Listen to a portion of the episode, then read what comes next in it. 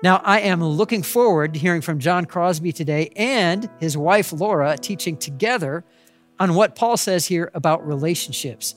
But first, I'm going to read the passage from Romans 12 that we're going to be taking a closer look at today. Love must be sincere.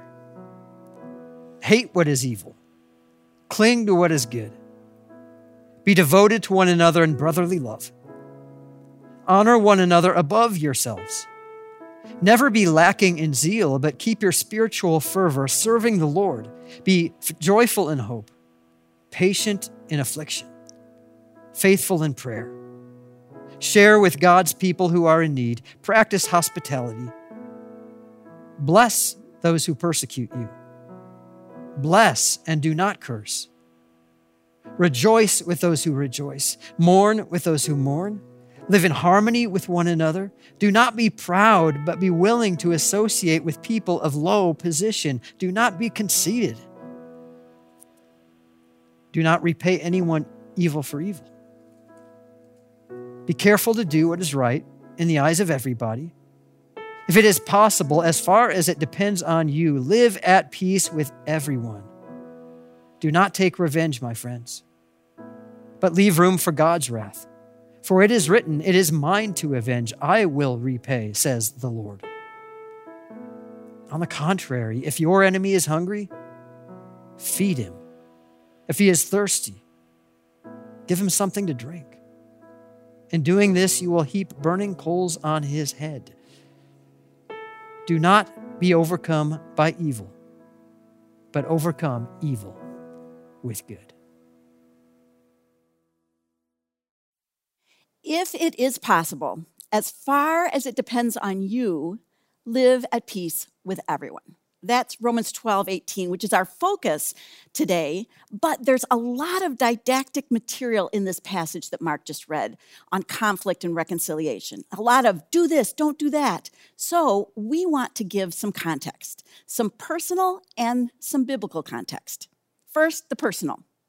Now, I really like to write dates in my Bible next to passages that uh, are meaningful to me that I have prayed over. And next to this passage that we read today, I have the name of um, two of our friends and dates written over and over again as I have prayed for them. Over the years, I've read and tried to apply the verses in Romans 12, 9 to 21, especially to this relationship I'm going to tell you about, but it's complicated and I need to preach to myself. So, several years ago, John and I sat outside on a summer evening at Dairy Queen with two of our closest friends, a husband and wife. We raised our kids together, we spent holidays with them, we traveled with them.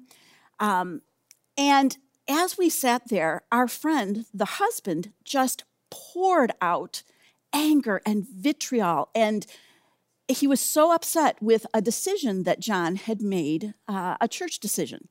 And as the four of us sat there, he spewed out this um, bitterness with such intensity that I felt like there was this bucket of uh, poison being dumped on us. Now, his issue was with John, but I listened floored, just speechless. Now, John also listened for a long time, and then he said, You know what? You're right. We may not agree on everything, but here are two places where I think I made mistakes. And he proceeded to name specifically the mistakes he felt like he had made. Now, after that, I waited for our friend to respond with some recognition of possibility that perhaps his perspective was limited or he also might have been fallible in some way in this situation.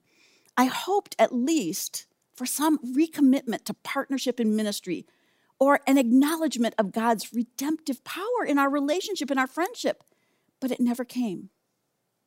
He and his wife left the church. This is hard stuff to swallow. I grieve daily over this. My journals reflect how much I have wrestled with what, if anything, to do in response.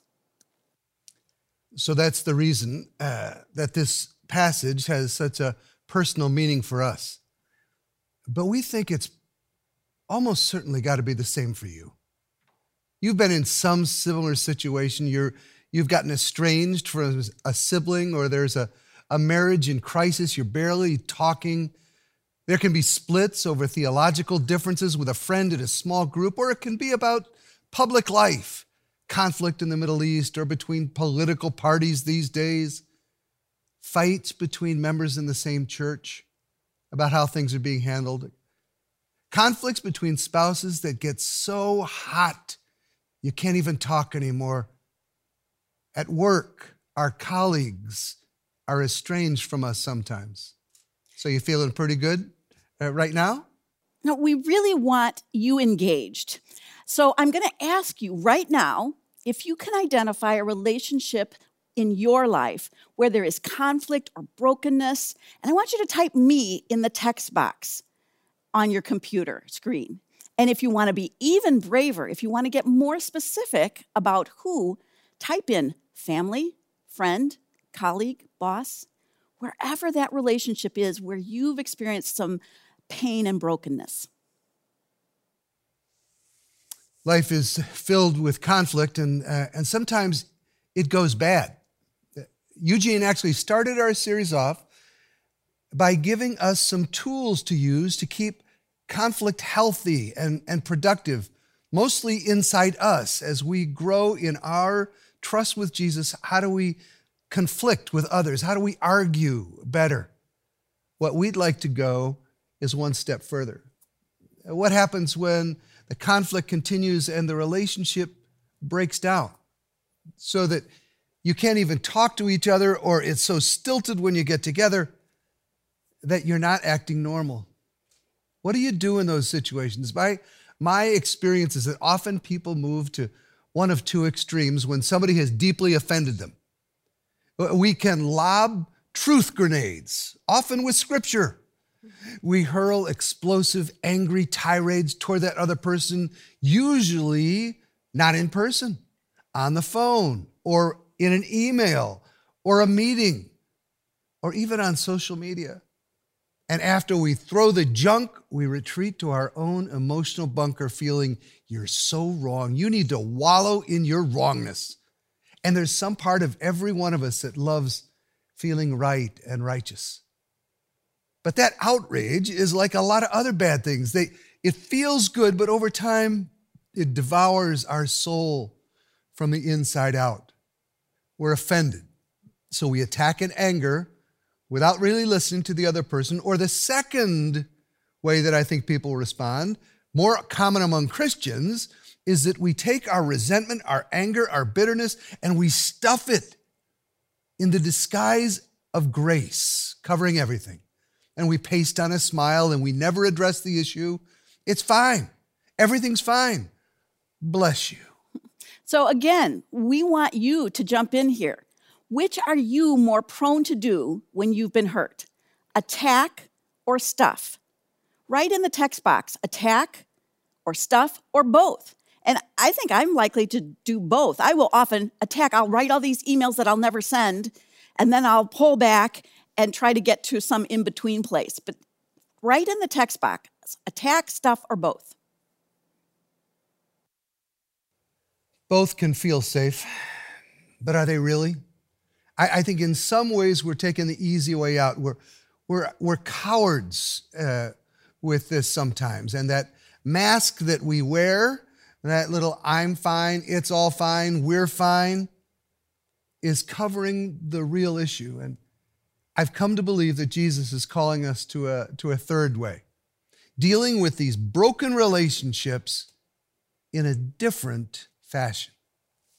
So, we've shared an example of conflict in our life. We've suggested places where you might see it in yours. What about the Bible? The whole Bible is a story of relationships, right? Primarily our relationship with God, who created us and loves us, and then our relationship with each other. The Bible is also full of conflict, broken relationships, right? Because we're sinful and selfish and we're proud and controlling. Now, some of the examples of conflict in the Bible are corporate, they're church disagreements, but many, many of them are about individual broken relationships Cain and Abel, Jacob and Esau, David and his son Absalom. I shared our story of a broken relationship. Now look at a broken relationship in the life of the very man who wrote the Romans passage we just read. In the New Testament, we read about Barnabas. Remember, Barnabas is the great encourager, and Paul, the teacher, evangelizer, working together. Paul and Barnabas working together, and they mentor a young man named John Mark. In Acts 15:36, we read this. Sometime later, Paul said to Barnabas, Let's go back and visit the believers in all the towns where we preach the word of the Lord and see how they're doing. Barnabas wanted to take John, also called Mark, with them, but Paul did not think it wise to take him because they, he had deserted them in Pamphylia and had not continued with them in the work. Now, we don't know why. We don't know why John Mark deserted them, but this was a big deal. Verse 39 says, They had such a sharp disagreement that they parted company. Barnabas took Mark and sailed for Cyprus, and Paul chose Silas and left, commended by the believers to the grace of the Lord. He went through Syria and Cilicia, strengthening the churches. Now, I want to focus on one detail. The conflict that we just read about between Paul and Barnabas and John Mark happens between Paul's first and second missionary journeys. Then scholars think that Paul wrote Romans and what we read today in Romans 12 during his third missionary journey. Now, I point this out because I wonder how much the Holy Spirit was working on Paul personally as Paul was writing these guidelines about conflict to the believers in Rome. Isn't that ironic that Paul, who has this broken relationship with Barnabas and John Mark, is the one who wrote these exhortations in Romans 12? So hold on to that thought. We want to take a, a little closer look at what happens here in Romans 12. Paul has spent the whole first part of Romans laying out what the gospel is, the good news, emphasizing that every one of us are sinful. All of us are in need of grace, that free gift of forgiveness God offers through Jesus. And now in chapter 12, especially in verses 9 to 21, Paul gets to how our behavior toward each other should be motivated by the grace that we ourselves have received. You've probably heard the, the saying, hurting people hurt people. I, I think that's true. But the Apostle Paul tweaks it. He says, forgiven people forgive people. Forgiven people forgive people. So the first part of Romans was all about that forgiveness that we've all received, and now being forgiven should result in us forgiving other people. That's why in Romans 12, 19 to 20, 9 to 21, even if we lump things together, there are at least 12 different commands or exhortations here. It's a lot of to dos. And it's not like they're easy tasks. They all relate to conflict and tension in relationships. Times where we have been wronged or inadvertently wounded. And all of these commands are in service to one verse, verse 18. Verse 18 says, If it's possible, as far as it depends on you, live at peace with everyone. He doesn't say, now, if it's possible, tell everybody else what they've done wrong. That's one of my spiritual gifts. Paul says, You do you. But what does that look like in real life? We want to talk about two priorities and two action steps for each of the priorities. Now, the first priority in pursuing peace, I believe, is humility. The, there are several verses in Romans 12 that highlight the importance of humility. Verse 10 says, Honor one another above yourselves. Verse 16 says, Do not be proud, but be willing to associate with people of low position. It says, Do not be conceited. So, if we're going to pursue peace with humility, I think there are two actions we can take. The first action is to ask, What is my part? It takes humility to turn inward and say, What's my part in this offense? Are we going to be brave enough to own our own sin? It's so easy to see faults in others, right? So go over the situation in your mind. Really go over it. Ask God to remove your blind spots and ask, what could or should I have done differently? Is there anything? So A second question for better under second thing to do, the second action step is to question for better understanding and then really listen. Make no assumptions. This is so important. Often, when we're wounded, we tell the worst story in our head to explain the action of others. So I need to ask Am I putting the worst or the best spin on this? Don't just ask questions, but pray, Lord, help me to truly listen and understand the other person. David Augsburger says, being listened to is so close to being loved that the average person can't tell the difference. Now, I have a friend, uh, several friends, who are working towards peace and reconciliation in the Middle East. And a big part of working towards peace and reconciliation is getting people to listen to each other's stories and really understand them. So, a friend of mine gathered a group of women, Palestinian women and Israelis, and they took on the exercise of telling the story of the other, basically telling the story of their enemy as if it was their own. So the Israelis had to tell the story of the Palestinians as if it was their own. And same with, with the Palestinians. And so they had to listen, had to have listened so well that they could tell the other story. And in telling the other story as if it were their own, they gained empathy. So the first priority in pursuing peace is humility with these two action steps. The second priority when pursuing peace is blessing. If we look at another set of the verses highlighted in Romans 12, we see this priority of blessing. Bless those who persecute you, bless and do not curse. Do not repay anyone evil for evil. Do not take revenge. Don't be overcome with evil, but overcome evil with good. So, if we're going to pursue peace with blessing, now another two actions we can take. First action in terms of blessing is ask, What is my motive really? If I talk to the other person about this, is my motive one of understanding their perspective, blessing them, and bringing life, even if that's hard or uncomfortable? Or do I really just want to defend myself and make myself feel better by telling them what a mean person they are? All, all in the name of Jesus, of course. We know that this community has profited from the wisdom of Dallas Willard. Willard once said something that went right from my head to my heart. He said, There are two great words in the Bible that describe the posture of our, sword, of our souls toward other people. One of those words is to bless, and the other is to curse. We're creatures with wills, and in every encounter that you have with other people, you will either what is good for them or we fail to do that and so curse them. We will what is bad.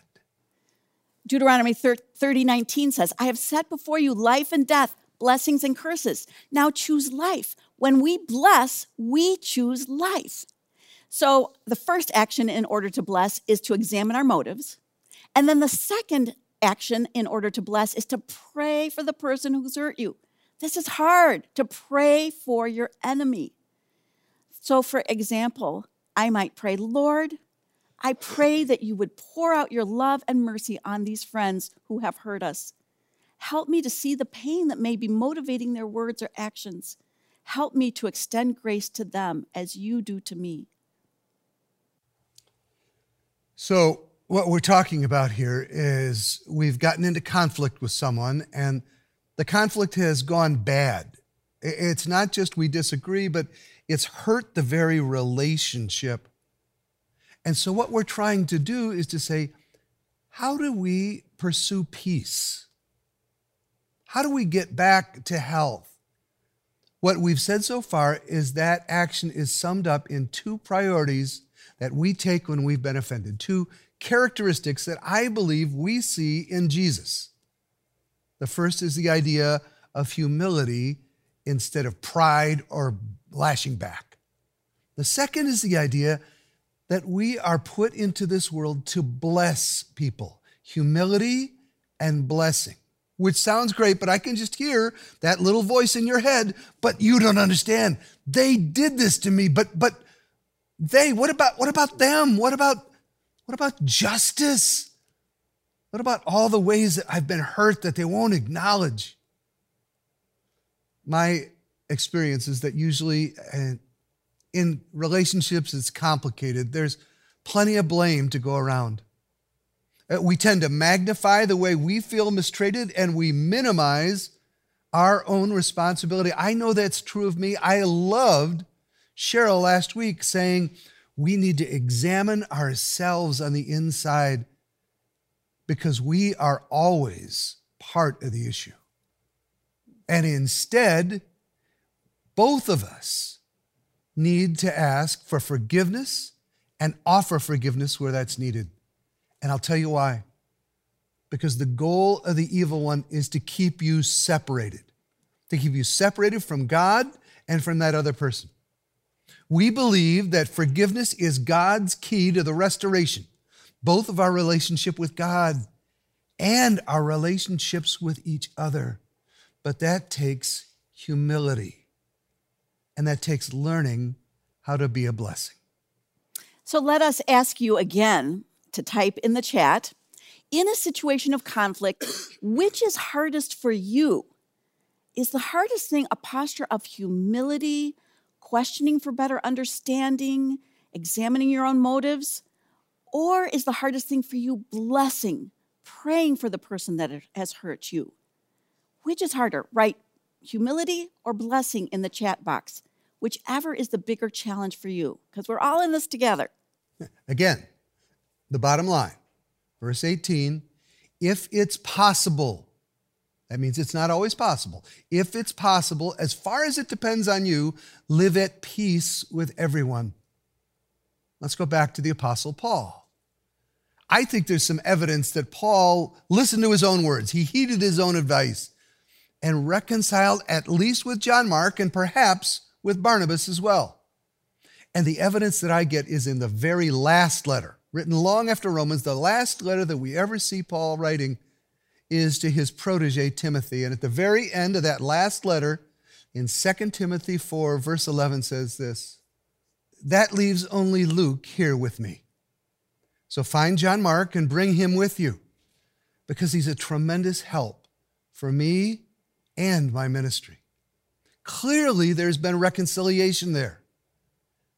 Laura and I have come to believe that um, forgiveness is always possible. Hard, but, but possible. But reconciliation takes both parties. Now, reconciliation has not yet been possible with our friends who left the church. But we believe that forgiveness is, and that's our responsibility. Forgiveness is a way of blessing them.